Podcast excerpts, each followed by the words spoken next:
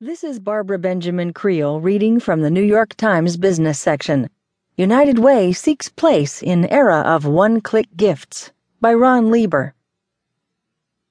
Ever since 1991, when the Chronicle of Philanthropy started publishing its annual lists of the U.S. nonprofits that raise the most money from private sources, United Way has topped the list every year, except for two.